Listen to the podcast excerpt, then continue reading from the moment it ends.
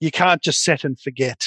Where traditionally practices might have, let's say, set up on MYOB and they stayed on MYOB for 25 years, we've very much realised it's a constant changing environment, and what tech stacks we're using today is quite possibly different tomorrow. You're listening to Australia's podcast for accountants, Tax Talks, the podcast to run and grow your firm.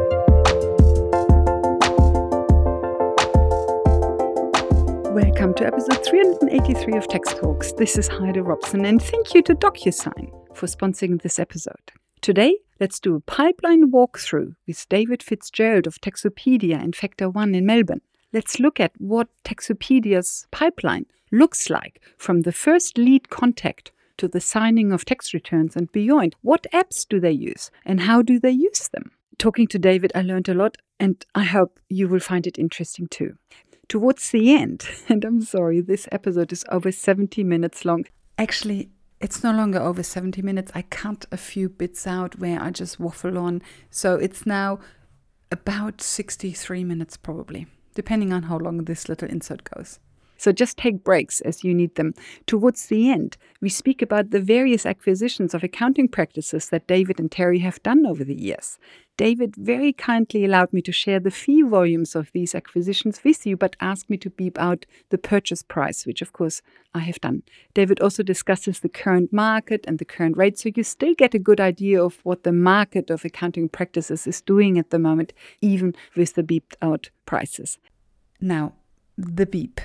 Michael is a really good editor. Michael edited this episode and he's a really good editor. And when I sent him this episode for the beeps, I thought he would come up with some nice jingle or some nice melody. Instead, what he came up with is this. It sounds like we just made it to the farm. But he was really proud about it, so I left it. I felt mean sending it back. So apologies if you suddenly fall out of your chair because you have a shock and you suddenly hear this alarm. So that's the beep. That's what the beep sounds like. I'm really sorry. It's not the most melodic one. I had something else in mind, but hopefully it's okay. So here's David Fitzgerald of Taxopedia and Factor One in Melbourne with a pipeline walkthrough.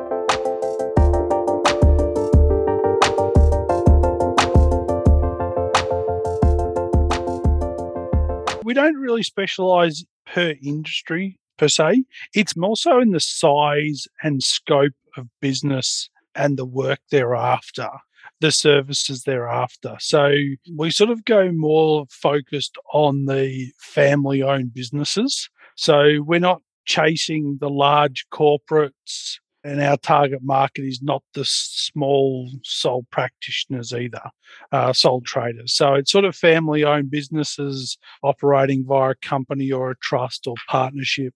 So it's yeah, more so around size and, and scope of work. When you say size, can you expand on that? It's probably anywhere from if you put a turnover number on it, it might be from two or three hundred thousand in turnover up to about 20, 25 million turnover. Uh, so it does cover quite a wide range, but we're definitely not a firm that goes chasing the large corporates. That's not our target market. And you provide financial advice. So I assume you have a financial advice license, correct? You have a, I think it's called an AFSL license or so, correct? Yeah, correct. That's a good point. I should actually update that because um, we've since handed our license back because the regulatory requirements and the costs associated with that license were just becoming a nightmare. So we now provide any financial advice via a third party referral you probably would give a lot of business advice, correct? Or tax advice? Yeah, so anything that we can cover under tax advice. So we can provide things like superannuation advice where we're talking about the tax implications.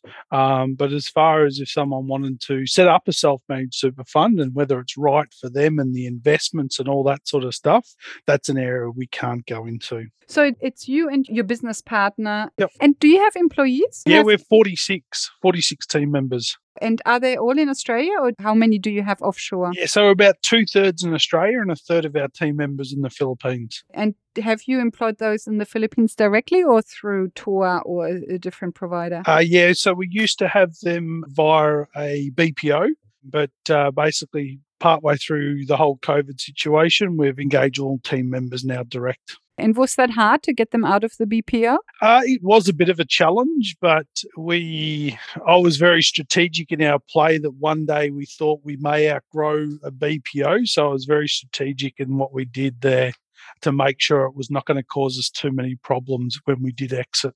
And then, how do you manage the offshore staff? Do you use Time Doctor or do you just pay a fixed wage? No, so they're all on set salary basically. We utilize timesheets. Which app do you use for timesheets? Uh, so it's all through Xero Practice Manager and Xero. So your staff just enter their time manually into Xero timesheets, correct? Correct, yes. And then allocate it to the relevant client or just. Yeah, so they complete a payroll timesheet, which tells us how many hours for the week, and they also complete their client timesheets. I see. So is your billing still based on time or do you have fixed prices? Uh, majority still based on time. Ah, okay. You have done quite a big transformation of your tech stack. Can you tell me what you did before? First of all, how quick was the transformation? Was it kind of an ongoing thing that just slowly happened over five or seven years? So there's not such a clear start and finish? Or was it quite a quick overhaul that, you know, happened within six months or a year? And so there is a very clear before and after? Um, it's been an ongoing transition. So what probably kicked us off that journey was moving from HandiSoft Handy Tax over to Xero So I suppose a system that was very closed, didn't have much you could add to it. To going to Xero really opened our eyes up that there is just so much out there. The tech opportunities were so significant.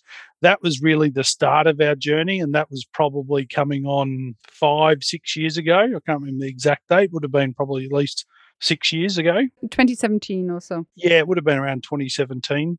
And then from there, it has been a constant journey, really, of refining our tech stack, improving, trying new things, disregarding things that don't work as well as we hoped. So it's been, yeah, a bit of a constant journey, I'd suggest. So, since it has been a constant journey, it probably doesn't make so much sense to look at before and after because, you know, where do you define before and, you know, what do you define as after? So, maybe do you mind if we just kind of go through your pipeline and see what apps you have for what part of the pipeline? Yeah, no problem at all. So, basically, if we start with marketing, how do you find new clients? Is it just word of mouth or are you particularly active in social media or Google Ads? How do you get potential clients into the very start of your funnel? Yeah, so we've got two brands. We've got our Factor One brand and we've got a brand called Taxopia. So Taxopia is predominantly an online brand that is all online driven, Google Ads, SEO, social media. And then we've also got our Factor One brand, which is more direct client referrals, word of mouth. I liken them to Jetstar and Qantas. Taxopia is our Jetstar. It'll get you from A to B, but it probably doesn't have all the bells and whistles for the bigger clients. In Factor One's our more premium brand that has all the bells and whistles and probably our larger clients gravitate towards. I see. Okay, because when I went onto your Factor One website, I didn't see much content. It had a few blog posts, but it was just basically alerts or news, but not that much content aimed at a specific industry. So your content is really in Taxopia, which I haven't looked at, correct? Correct. Yeah, Taxopia has a significant amount of more content. Yeah. Okay, good. And then you drive this content into social media, it has SEO and you push it into Google Ads. Yes, correct. How much advertising do you do? Do you just rely on organic traffic or do you do specific advertising? I mean, you said Google Ads, so you must be doing some. Yeah, so we, we, we spend about four thousand a month in relation to paid ads. We also use an SEO agency to help with our SEO. So that's another 1500 two grand a month from an SEO and we've got two full-time in-house marketing team members as well. And these two in-house marketing people are they full time? Uh, one is very close, four days a week. That's our onshore person who's our marketing manager. Uh, and then we've got an offshore marketing person as well in the Philippines who's full time. And what do they spend most of their time on? Just writing copy or creating social media or probably all of the above, isn't yeah, it? all of the above. So a guy overseas is more tech side of things. So he likes the SEO, Google ads, all the social media, all the automated marketing stuff. I don't know the technical term for it, but the repeat marketing. So if you visit our site, the marketing will follow you he's very good with that. And our local lady, she's very good with the content, the graphic design, the the imaging, that sort of stuff. Let's mainly talk about Taxopia because factor one is more face-to-face connections, etc. So less techy. So let's focus on Taxopia. So you have a website for Taxopia. Do you know how that is created? Did your marketing do this just very simple on Wix, or is it more complicated, Elementor, or? Uh, yeah, so it's it's built on Elementor. It started off very basic. We actually purchased Taxopia. It was a brand that was in its very infancy. It was quite a small brand at the time. Uh, they'd done some good work and it built a bit of a presence, but we've sort of really grabbed it and ran with it. And from a technical point of view, it's come a long way to where it started. Would you be able to tell me how much you paid for Taxopia? Uh, so we bought the brand with clients. So it was turning over about um, ninety thousand in revenue a year, and we bought it. For- oh, okay, that's quite a good price. That's less than a dollar per revenue. So you have this website on Elementor with blog post, and now let's say one of those blog posts has been uh, pushed into a social media, let's say onto Facebook. If now a client or a potential client, a lead, reads this Facebook note and then wants to contact you, can they do it via social media or do they have to call you? Uh, no, so we try and direct all our traffic online. We do have a phone number there for clients that want to verify. Some clients just call us to go, I just really want to check there's someone here in Australia. If I have a problem, I can talk to someone but majority of it is all online. All of our clients are presented with a FormStack form to complete. So from the point of view of right coming on a client all the way to through to completing their tax, BAS, everything, it's all FormStack driven where they're completing the information they're providing a lot of us. It is predominantly focused at the small corporate small company clients, uh, but we do have some larger clients also that use it.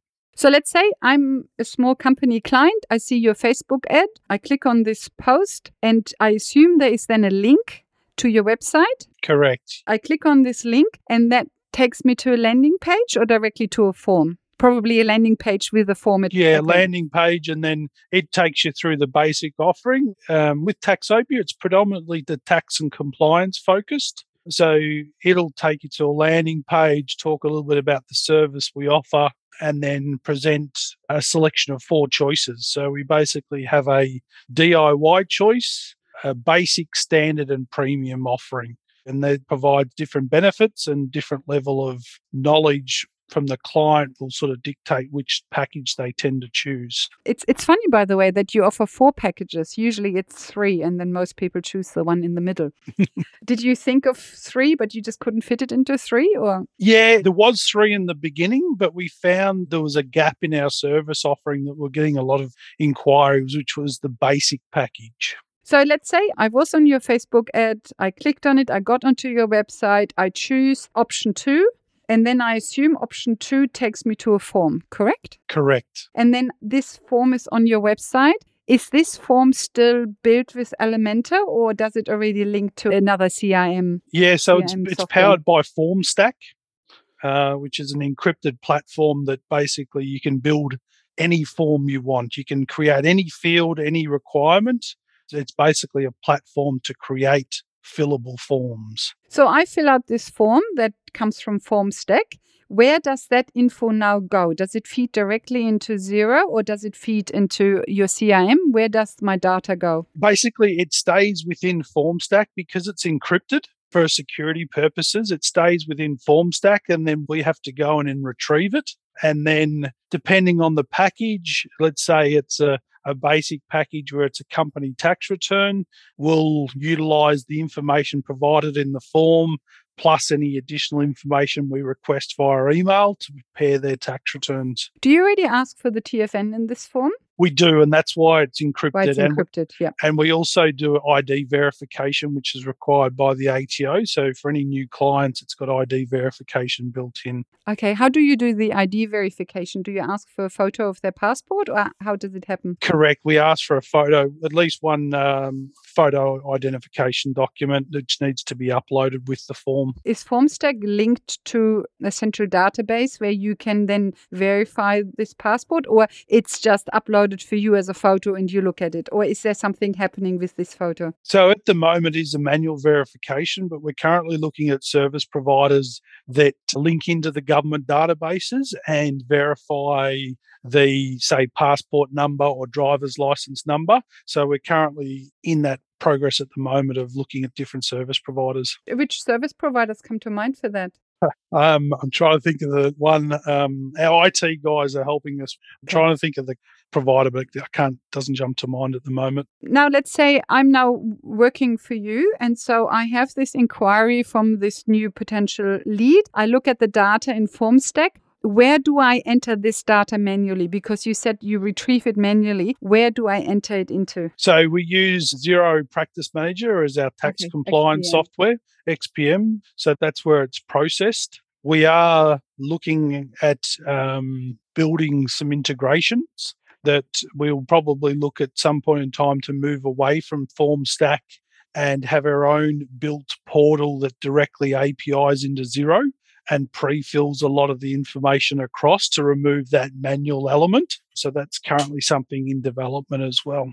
Are you thinking of using some solution in Xero for that or an app that links to Xero? It would be a purpose-built app, basically. Would you build the app or are you looking for a third party app that will do this for you that will link directly to Xero? Because there are apps where you can link forms directly to Xero or XPM to be more precise. Yeah, th- there is. We've we've looked at a few, and we've decided to go down the road of building our own. So most of the ones on the market had limitations. So we wanted to scale past just a simple API to Xero only. And most of the ones that we found were, say, an API was Xero or practice manager. But then we wanted to do things like build an integration with ASIC so we can register companies direct. So our clients can register companies direct with ASIC. And then you start to go, well, that's not what they currently offer. So to be able to build the flexibility that we want, it, it came back to building our own. Oh, that's interesting. I mean, that goes straight from onboarding to, to corporate compliance. Talking just quickly about the registration of a company, you're on CAS 360, correct? Uh, we were. So we, back originally, we were on the CAS desktop. We migrated fairly early on across to the CAS 360 and Simple Fund 360. We then, about or two years ago, coming on two years ago, we've actually changed to now Infinity for our corporate compliance. And then also to class for SMSFs? No, we decided to keep BGL Simple Fund for super funds. Oh, really? That's unusual to be on BGL for SMSF and then corporate compliance with Now Infinity. Usually the two go hand in hand. What made you change to Now Infinity? Because I've just changed from Now Infinity to CAS 360. When I say just, I mean about six months ago. What made you change to Now Infinity? the pricing basically that was our biggest issue. So we purchased a firm that had a significant number of companies, around about um, 850 companies, and CAS was going to be about three times the price. So, coming back to your pipeline, so I'm working for you and I now have manually entered the data into XPM. What happens next? I think the next step now is that I send an engagement letter to the client.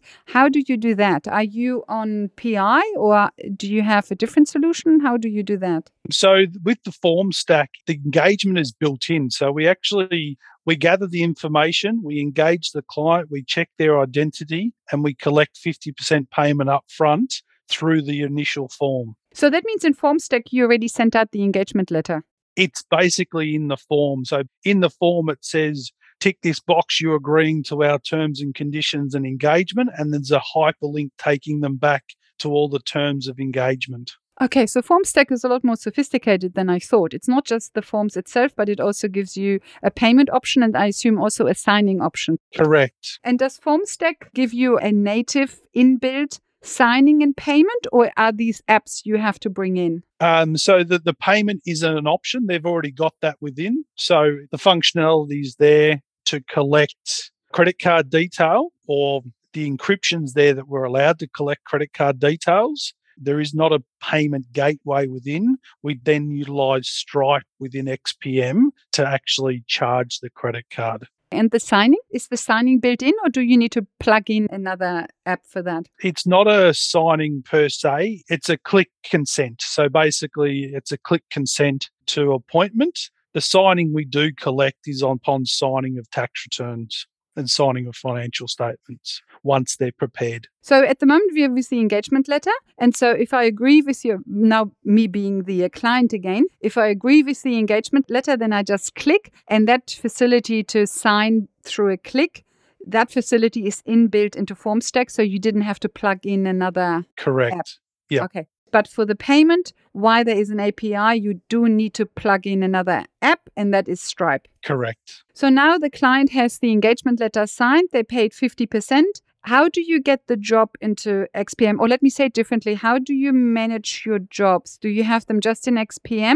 Or does the signing of the engagement letter, does that feed a job into some job management software? It doesn't at this stage. And that is one thing that why we were looking with this app that we wanted to build. So we're ideally hoping to find something off the shelf. They would complete the form. It then creates the job, client records, everything into XPM. At the moment, that is a manual process that we take their completed forms, we check their ID if it's a new client, and then we create the records in XPM. So you create jobs in XPM. Have you looked at Carbon or another job management? Yeah, website? we have we have looked at Carbon and we've also looked at FYI docs. We haven't made a decision on either way of those. We found at this point XPM was sufficient. The FYI docs and their job flow management and also Carbon at this stage don't have an integration with FormStack. So it would be a manual process either way. So there'd be going from the FormStack data into Carbon or into XPM or into FYI docs. It would all be a manual process at this point. So you have the engagement letter in FormStack, you create a manual job in XPM, mm-hmm. and then your team gets onto it and does the work. Just very quickly back to your engagement letter. How granular is your pricing? You said most of it is per time, hence you wouldn't have so many different positions. So, yeah, I suppose our Taxopia brand is fixed pricing. Okay. Um, our Factor One is very much time build. Taxopia, we have the four service packages that all have set prices, uh, and it's a client choosing one of those. So you just have those four prices. I assume it's a monthly subscription, and that is it. So you don't distinguish, for example, based on turnover or whether you have Division 7A issues or whether you need an international dealing schedule or whatever you need. It's all covered in this set price, correct? To a certain extent. So at the moment, we are a one off fee. We are looking to move to a subscription model. So one off fee per year, correct? One off fee per task. Yeah. So whether it's a BAS preparation, tax preparation, whatever the service is, it's a one off fee per task. But we do have exclusions on it. So you mentioned Division 7A. So in our packages, we'll raise that as an issue. But if they want assistance resolving that issue, then there is additional charges associated. And then the only difference between our standard and premium package is clients that turn over less than a mil or over a mil. So you have some size built into it. Yeah.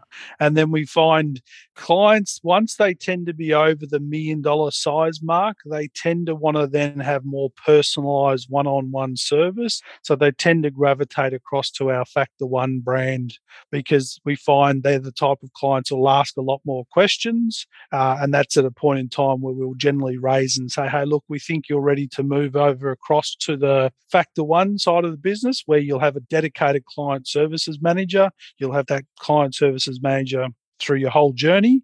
Where under Taxopia, they may not have the same accountant working on their jobs year to year, those sort of things, quarter to quarter. Your emails for Taxopia and Factor One, do you have different email addresses? So we you, do, correct. When you write an email, you can choose between the different email addresses. So while they are small, you email from David at Taxopia, and when they get bigger, you email them from David at Factor One, correct? Yeah, we do. We have that ability to swap between emails. We also have dedicated team members. So we've got dedicated team members that just work in Taxopia and dedicated team members that work in Factor One. So we don't have too often where we actually need to swap and change emails Eh, these particular team members just work solely in our Taxopia brand. And how do you manage your email? Does it just sit in Outlook or Gmail, or do you have a software that sorts and saves them per client? So we currently use SuiteFiles, but haven't been happy with it for a little time.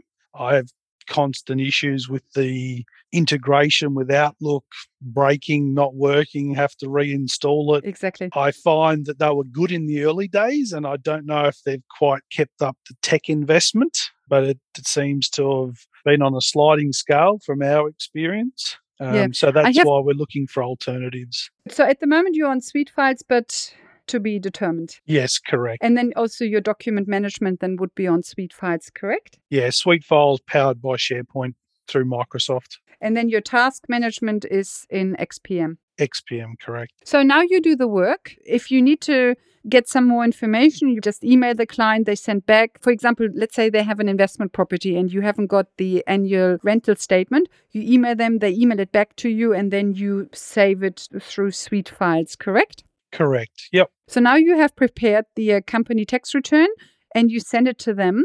And I assume you do that through XPM and then they sign through XPM, correct? How does the signing happen? We looked at XPM's built in signing system. We decided to go with DocuSign. Okay. Um, there was a few reasons behind that decision. One was at the time when we first jumped on DocuSign, we were at CAS 360 and we wanted one system because clients are rightly so very untrustworthy of emails. So we didn't want to have situations where we're sending them different platforms, different way to sign documents, whether it be their company annual return out of CAS and then their tax return. So we wanted a one system, and that's where we just obviously went with DocuSign. Um, it was the predominant solution through CAS at the time, and that subsequently followed through to now Infinity, which has the same DocuSign.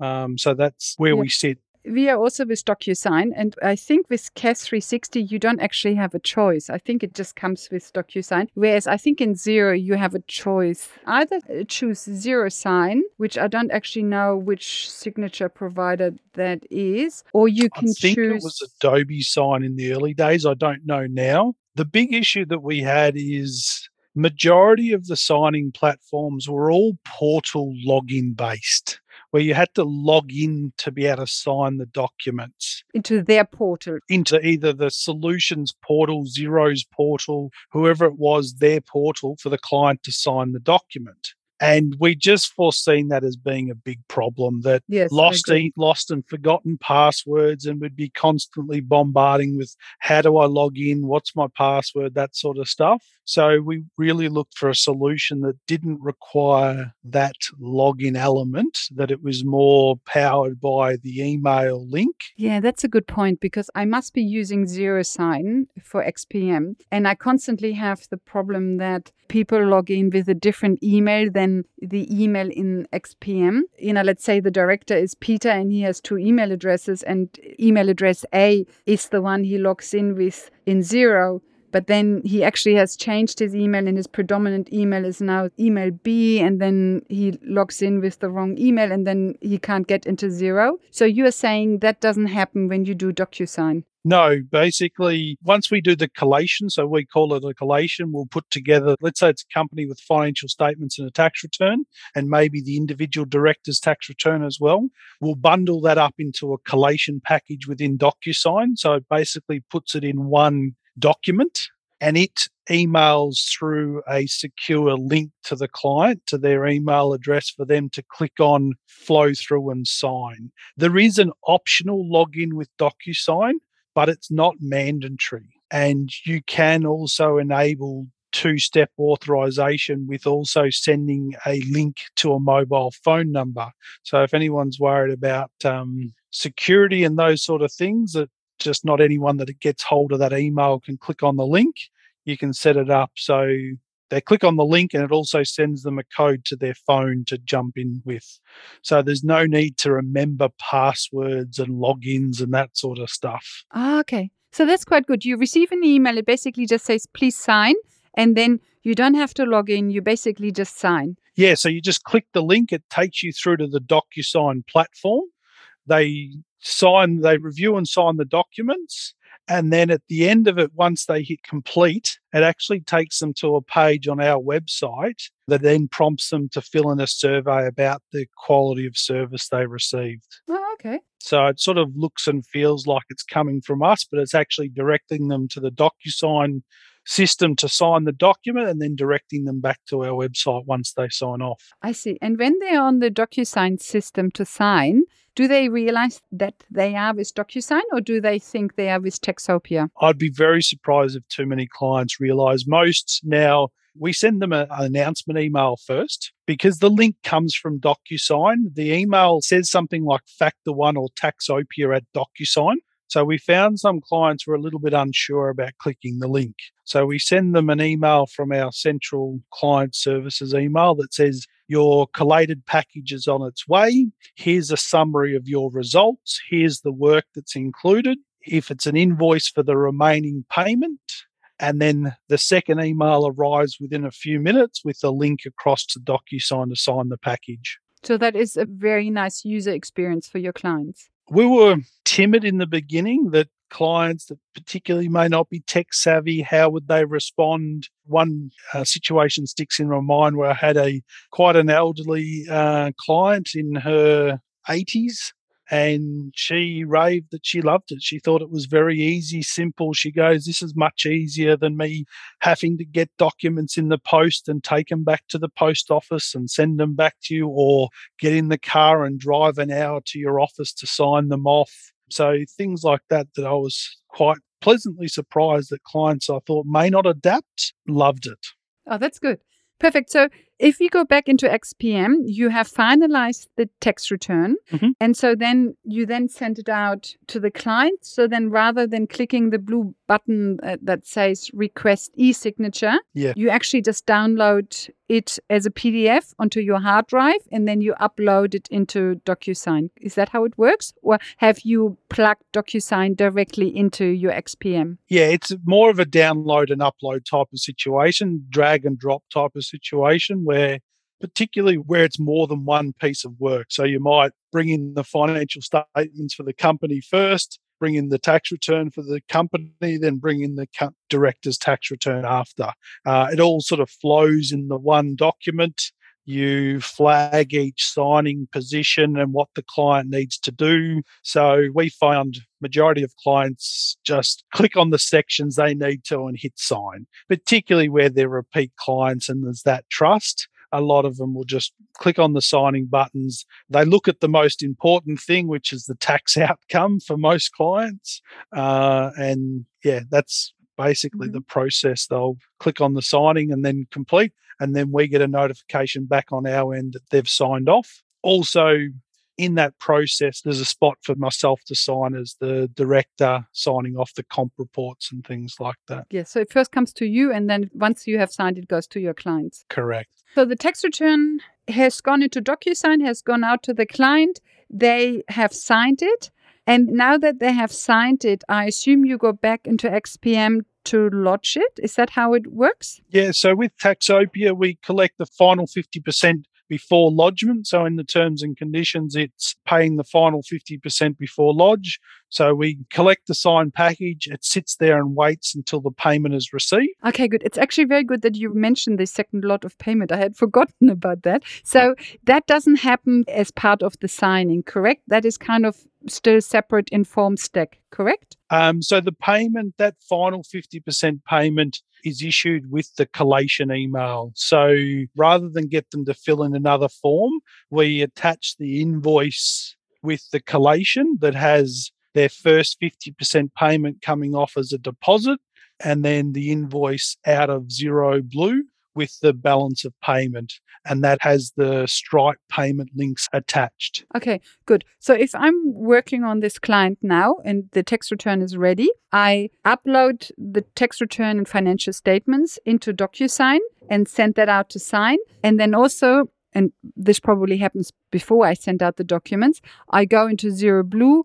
I create the uh, remaining invoice, although you probably already have the invoice and it just has the uh, first down payment allocated to it. So the invoice is still sitting in Xero Blue and you send that out again, correct? You basically just send out an invoice through Xero Blue, correct? We send the invoices on the collation email. So that an email that goes out announcing and say, hey, we've completed your tax return.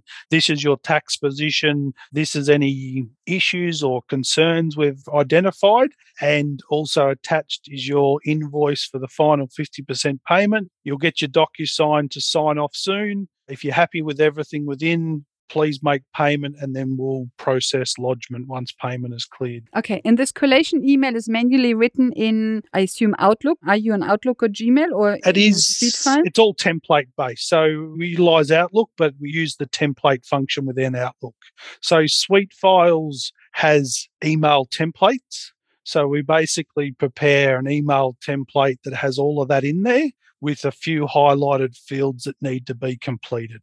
Things okay. like your company tax position is X, the payment due date or the refund will be processed by Y date. So it's all powered by the SuiteFile email templates. So that means I go into SuiteFile, I choose the, um, the, template for collation email. I have to manually enter the data you just mentioned, like your final refund or text that is XYZ. I have to enter that manually, correct? That doesn't get pulled out of. It doesn't, know. Okay, good. So I manually enter all this. I write what concerns I have. I mean, once the tax return is finished, you probably don't have any more concerns, or you know, you might highlight something that we need to look at in the future, or what needs to happen next, or so. And then you send that out, and you attach the invoice to that. I assume you have to manually attach the invoice to that email, correct? Correct, we do, yes. And then that email just goes out. There is no signature required, but it has a payment link in it that the payment has to be done. I assume it's a manual process that I have to check that the invoice has been paid before I lodge the return, correct? That is a manual process. That correct? is a manual process. So all returns, once they're completed and go out for signing, get suspended in XPM. So we suspend them so they can't be accidentally lodged. How do you suspend them? You just have them sitting in draft, correct? No, there's a suspension function within XPM. So once the documents come back signed, we mark them as ready for filing but there's a function with XPM that says suspend return, and it means you can't accidentally lodge it. So they, they are in XPM, they sit in draft, then they go to complete, mm-hmm. then you probably mark them as out for out filing. For, yep, yeah. out, for, out for signing, sorry. Uh, yeah, out for signing. Then when the signing comes back, you mark them as ready signed. to be I think it's yeah. ready to be filed. I think yep ready to be filed, but then you click suspend. Yes. And then you can't undo the suspend until you have checked the payment has arrived. Correct. Yeah. And it's really frustrating when a client just doesn't pay and you check this payment 15 times. Do you have a direct debit arrangement with your clients? There is the option. So we provide the option of Stripe or GoCardless on the payment options. So under GoCardless, there is a direct debit option. So anyone that does want that or selects that option, we can do it. We find 90 plus percent prefer to manage the payments themselves. There are a small element that are happy with the direct debit, but yeah, we find an overwhelming majority want that control to go, yep, I'm happy with the tax returns. Now I'll pay you guys. So when the engagement letter goes out and you have this pay button through Stripe, your client can choose whether they do a direct debit with GoCardless or whether they do two payments, one prepayment and then a down payment. Correct. Yep. Yes. So the first payment, basically, when they're submitting the form, it brings up the terms and conditions, the initial form, and the part of that is they're consenting to the 50% payment. So when they hit submit on the form, unless their credit card details bounce or something like that, we're pretty much assured of that first payment going through because they've consented to it and provided the payment details. It's just that final 50% payment, we found that in the early days, we did basically say that once we've completed your work and you've signed it, we'll charge your credit card automatically for the second part. We are just finding some resistance around that and thought, well, no, we'll go back, give them the option to make the second payment rather than enforce it. But it is something that will sort of probably revisit once we've got our portal built. Yes. That it probably we may end up going to a direct debit that it automatically charges them the second 50% when they sign the tax return off, something like that. We've got our main Factor One brand, which we've very much no lodgement until pay. And yeah, at some stage, we will probably look to go to the full direct debit system. The non lodgement until paid that has solved our accounts receivable issue that majority pay. The only thing is it's it's a manual process to check who's paid for the day. These are the might be 15 tax returns connected with that group. So all of these 15 can be lodged. That's the manual element that we want to solve. Yeah, so there's a manual element. And also, if you have no payment until lodged, yes, you already have the prepayment. But for the second part, it might not come to lodgement. They might drag it on for the next three years because it's a high tax debt, or they don't agree with how you do it because they don't like that they have a Division 7A problem, or they're not happy that you moved all their private expenses back into shareholder loans or something. You know, you're still then dependent on that the thing actually gets lodged in time. Yeah, we haven't had too much of an issue with that. We get an odd few. Uh, tends to be they're not happy with the tax payable result. Tends to be the odd few, but largely, if we look at where we were with significant accounts receivable, that constant chasing process, the no lodgement before payment solved 95% of it. Um, there is that last 5% that um, do drag it out and things like that. Okay. Well, that's good. So it seems to work quite well for you. I have at least one more question for you. Now, before I ask that question, let me just very quickly give you a word from our sponsor, DocuSign. When it comes to tax talks, I'm no podcaster, but I am an accountant. And every day I advise on claims and deductions. Trouble is, I hadn't been looking after my own business. Well, with the government's tech rebate ending soon, I signed up to DocuSign and I've gone 100% digital. It's streamlined everything from onboarding to invoices. Now I kind of wish I'd taken my own advice sooner. Sign up for your free trial at docusign.com.au. Next time, DocuSign.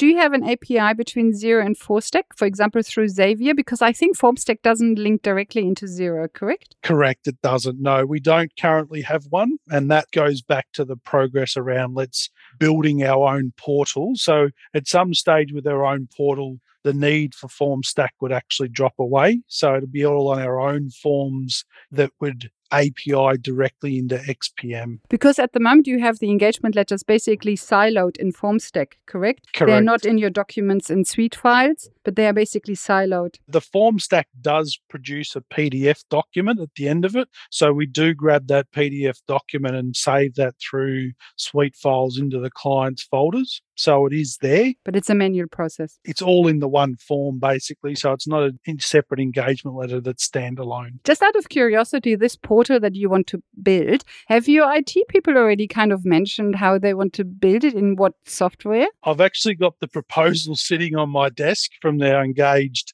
party. I did ask them the question. I think they did tell me the platform. I can't remember off the top of my head now what it would be powered by. It's only early days, and I must admit, I come from an accounting background. I'm not a, I'm learning all this tech stuff along the way.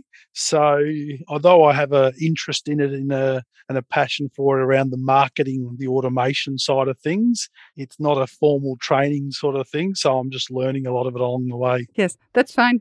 I, I'm not a tech person either. I was just curious, you know, because building your own portal is a big exercise. Yeah. You have sent out the tax returns, so everything is done. What do you do until next year when you have to do the next tax return or when you have to do the next BAS? I assume you leave your clients in peace or do you have regular email updates? You know, how active are you between compliance touch points. How active are you in between? We try to find a balance where we don't want to we all get sick of receiving those thousand emails from the one company. So we try and find a balance that relevant topics that we will email and social media contact our clients with. And it's just deciding on a case by case basis. Our marketing team will prepare the communication up and send it out. So most of it is information based that we're not hard selling. It's for argument's sake, all of our super fund clients would have received the correspondence about the proposed changes, the $3 million cap or increased taxes on super.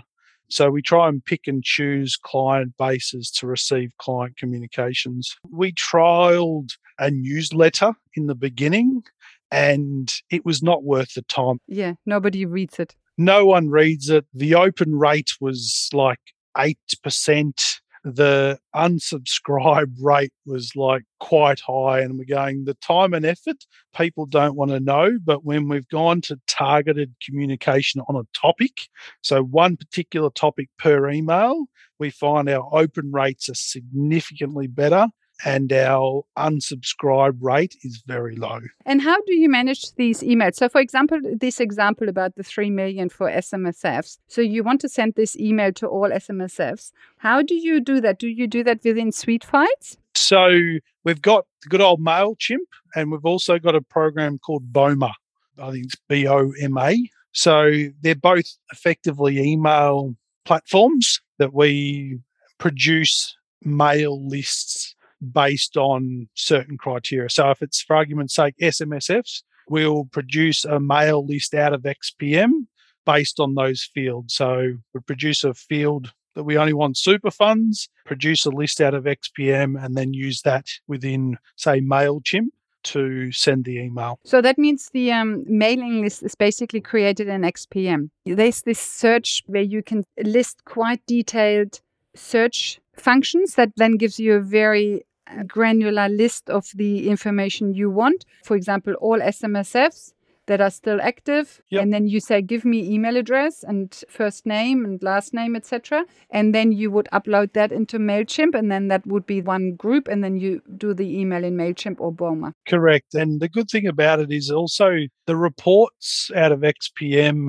can utilize tax return fields. So we can do things like produce mailing lists for clients that have rental properties or high income earners that might be applicable to Divis 293. So we can prepare pretty specific email lists relevant to a topic. So let's say, I don't know, thinking back to when they um, removed travel expenses for rental properties we could produce an email list with all clients with rental properties and send it specifically to them. So we're not sending all of our clients irrelevant information that doesn't apply to them about travel expenses for rental properties. I didn't actually know that. I didn't know that in XPM you can create a list based on what's in the tax return. That surprises me. It's not everything, there are limitations within it. And look, XPM's report and not perfect. It would be great if it was all in one report. Sometimes we find we actually have to produce two reports and merge them together to get the data we want into one report. The tax fields is an element. So sometimes we've got a team member that's a bit of a guru on it. But for argument's sake, if you want a report that might have their email addresses, their spouse's name, and do they have a rental property, you may not be able to produce that all in one report and you have to produce it in two reports with their tax file number on both report and then merge with their tax file number so everything's on the one report. It's mm. a function we have communicated to Xero several times. It'd be great if there was basically one central hub you could build any report you could think of. But at this stage, that hasn't happened. Yeah, but it sounds very clever. Uh, David, are you okay? It's something I should have asked you at the start. Are you okay to tell me roughly what your turnover is? You have 46 staff, two thirds of that are in Australia, one third is in the Philippines. Could you tell me roughly what your turnover is per year? Yeah, so we're around about 4.2 million. That's a very good size. In, in the market of small to medium accounting practices, that already puts you quite high up. Yeah, and we've recognized we're probably overstaffed for our turnover levels. But when we factor in things like you've got a HR manager, you've got two people in the marketing team, you've got an IT person, a lot of different support services that come into it as well, and also the capacity there to grow. So we try and make sure that we've got capacity in all of our teams to grow, that we're not running them right at the edge of their capacity limits you do need some spare capacity, otherwise, you can't grow. Sorry, but can we just quickly talk about these numbers? As you may remember, in episode 200, Ed Chan of Chan and Naylor and Wise Mentoring outlined the ideal team structure. That's what he called it. And of course, that is just a model, a theory, and you can structure a team in many different ways. You can structure a team in any way. But I find Ed Chan's model very helpful. Just to rejig your memory, you have five grinders who do the actual work, the production work, and they can be based in Australia or offshore, but nowadays, more and more often, they're based offshore. One of these five grinders is the production manager who keeps the production on track and manages who does what and so on. Then you have the client manager assisted by an assistant client manager, and these two manage the communication with the client. They are the ones based in Australia who speak with the client, meet with the client, address any issues, and so on. They are the central point of contact. And this team of seven, five grinders plus the client manager and their assistant, these seven manage a fee volume of up to 1 million Australian dollars. With inflation, that is probably now 1.1 or 1.2 million now, but for now, let's stick to 1 million because my math is going to work just nicely when we talk about David's structure. And then above all the uh, teams, you have the partner. So for a fee revenue of 3 million, you have three teams, and for 7 million, you have seven teams. Of course, this is not without its limits. I think from memory, Ed Chan suggested up to five teams per partner, so 5 million of revenue per partner, but that's not set in stone. So now coming to David Fitzgerald and Terry Chung, they have a fee volume of 4.2 million. So that means they need five teams, and those five teams would give them free capacity for another $800,000. The $800,000 is the 4.2 million to get to the 5 million. David and Terry have 46 staff. But two of these are marketing, one HR and one IT. So they have 42 accounting staff. At least that's how I understood it. And that's exactly five teams. Five teams times seven staff in each team is 42. So David and Terry are spot on with their team size. They have a capacity for another $800,000 of revenue, but they are not far off. Just purely based on revenue, their team size is spot on as far as this model goes. And everything is just roughly speaking. But back to David.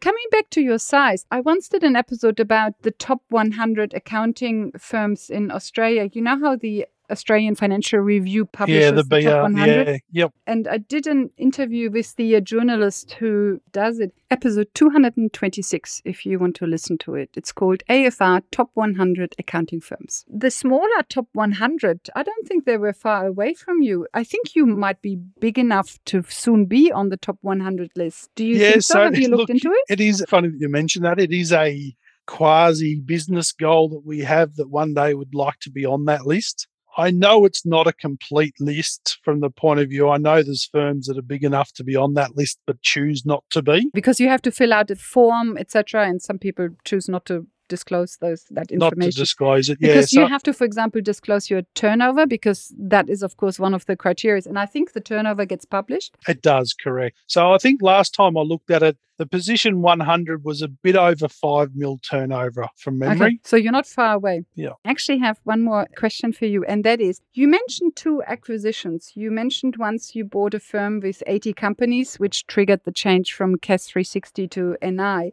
But you then also mentioned Taxopia you originally purchased when it had a turnover of 90,000 and you purchased. Uh, Are those the only two companies you purchased or have you purchased quite a few more to get to the 4.2 million or is the 4.2 million a lot of organic growth? It's a mixture of both. We have had a few other smaller tuck ins in our early days. They were sole practitioners, relatively smaller fee bases. The main tuck in that we had or purchase that we had was our, um, we've got an office in Shepparton in regional Victoria. Um, that was the one we spoke about earlier that had 800 odd companies. So that was our largest acquisition by a substantial way. Can you remember how much you paid for that firm? So That one's about 1.6 million fees. It was a bit of a distressed sale. There was a few personal things happening with the vendor, so we got it quite cheaply at about cents in the dollar. Apart from some very small accounting practices, those were your two big purchases. Yeah, and we've recently made another mid-size tuck in that was in or purchase, which was in uh, start of July 22, just gone. How much turnover was that? Uh, that was in the vicinity of 650 to 700. And can you remember what you paid for that? That's around the. That was a. So that's quite a high price. It was. It had a very. There was lots of strategic benefits to that one. So they're basically in the building right next door, and attractive client base, good similarities with our team members. So there was lots of reasons why we decided to pay a premium. But that said, majority are changing hands for north of a dollar these days. We still actively look. We're to be honest, we'd be talking between one to two vendors at any given time. And the overwhelming expectation in the market at the moment I'm finding is $1.10 or north. And so you are in constant contact with a business broker who specializes in accounting practices? Yes, several of. So we speak to, I think, three or four different ones. We're pretty selective on our criteria these days. Is it still a seller's market so that you have one Very seller? much and so. ah, okay. Yeah. So one I was speaking to yesterday, uh, they mentioned again, I suppose business brokers you you got to be a little bit wary of. They talk up the sale, but they're telling me they've had uh, in excess of 60 inquiries on that listing. Oh, the one you just bought. Uh, the one that we're talk, inquiring about recently. So it's one that's on the market at the moment, and they're saying that um, they've had 60 inquiries. Therefore, the vendor is basically not up for negotiations. It's this is the price, take it or leave it, pretty much. But there's also a little bit of inflation in it, of course. Actually, you know the uh, turnover to purchase price? You know, of course, you also have inflation in the turnover price. It's know. it's supply and demand. The the Yeah. demand outstrips supply fifty to one. There's a lot of firms looking to buy, and there's not a lot on the market. So that's I think where the price increases come from. When we first did our first acquisition, it was significantly less than a dollar, and now it's you'd be hard pressed to find an acquisition for less than a dollar for dollar. It really surprises me because we are all told to move into niches to be very specialized. And the uh, firms that come onto the market are usually still older style practices. Hence, they are not operating in a specific niche but are quite broad. Hence, I'm surprised that there's still so much demand for these big, bulky practices that basically serve a lot of different industries. Yeah, to be honest, I'm not a massive buyer into the niche, is in niching on industries. There is an element to that, um, but You niche on service. yeah, on service, on, on the type of business rather than the industry of the business. And we sort of ventured down the road of all these bells and whistle services, Futrli, Fathom, all the add on reporting apps, all that sort of stuff. There is an element of clients that like that by far and away. That's a small element from our experience that there's some very progressive business owners that want that but they tend to be the younger generation. Majority of business owners that have been doing it for 15, 20, 30 years, they go, I know my numbers, I know what I look at. I don't need all these bells and whistles type of stuff. And for that matter, the whole monthly service package as well. It's it's interesting. I know a lot of firms go with it, but from my experience, I haven't seen too many or heard of firsthand too many that improve their profitability because of it. Hence, you looked into Futrli and similar apps, but you actually are not using them. Uh, there's a small client base, small portion of our clients that do, but majority not. Majority want the the core tax and compliance advice service, and we found the ones that really were chasing the fixed price packages were the abusers. They were the ones that would call you every week, would ask you questions that they could easily know the answer to themselves. But it was a case of I'm paying a fixed price. I'll just might as well, rather than find the answer myself, I'll ring the accountant. And then we're having the hard discussions, which would often lose clients about no, here's the terms and conditions you agreed upon. This is the level of service that's in that package. It's not a free for all, call us every time of the day. And the ones that really wanted that and wanted that fixed price, we said, well, we're not probably the service providers for you. And I think a lot of service providers that go down that path, you end up with a balance. You end up with the abusers, you end up with the ones that don't fully utilize it, and it sort of balances each other out. Um, but we're finding our biggest source of new clients on bigger clients are coming to us saying, I'm paying this monthly service package of 25 grand a year and don't use any of these bells and whistles. I don't want it all, but that's what they signed up to. They got into the marketing of it in the early days, and majority of our new larger established clients are coming from that. They were actually going back to the fee for service model.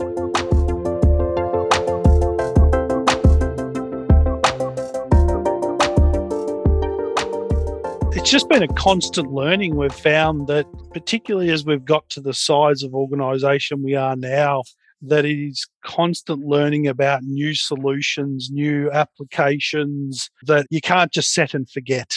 Where traditionally practices might have, let's say, set up on MYOB and they stayed on MYOB for 25 years we've very much realized it's a constant changing environment and what tech stacks we're using today is quite possibly different tomorrow so it's just a, an ever evolving field and it's it's something I've got a bit of an interest in and hence why I suppose we're talking today.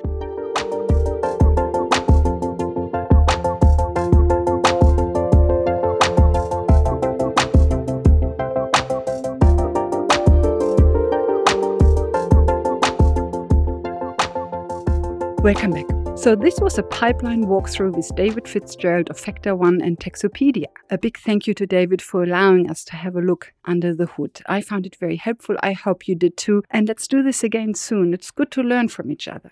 In the next episode, episode 384, let's talk about transfer pricing. Benedicte Ulrich of Andersen Australia will walk you through the five methodologies you have available to determine your transfer price. Until then, thank you for listening and thank you to DocuSign for their support. Bye for now and see you in the next episode.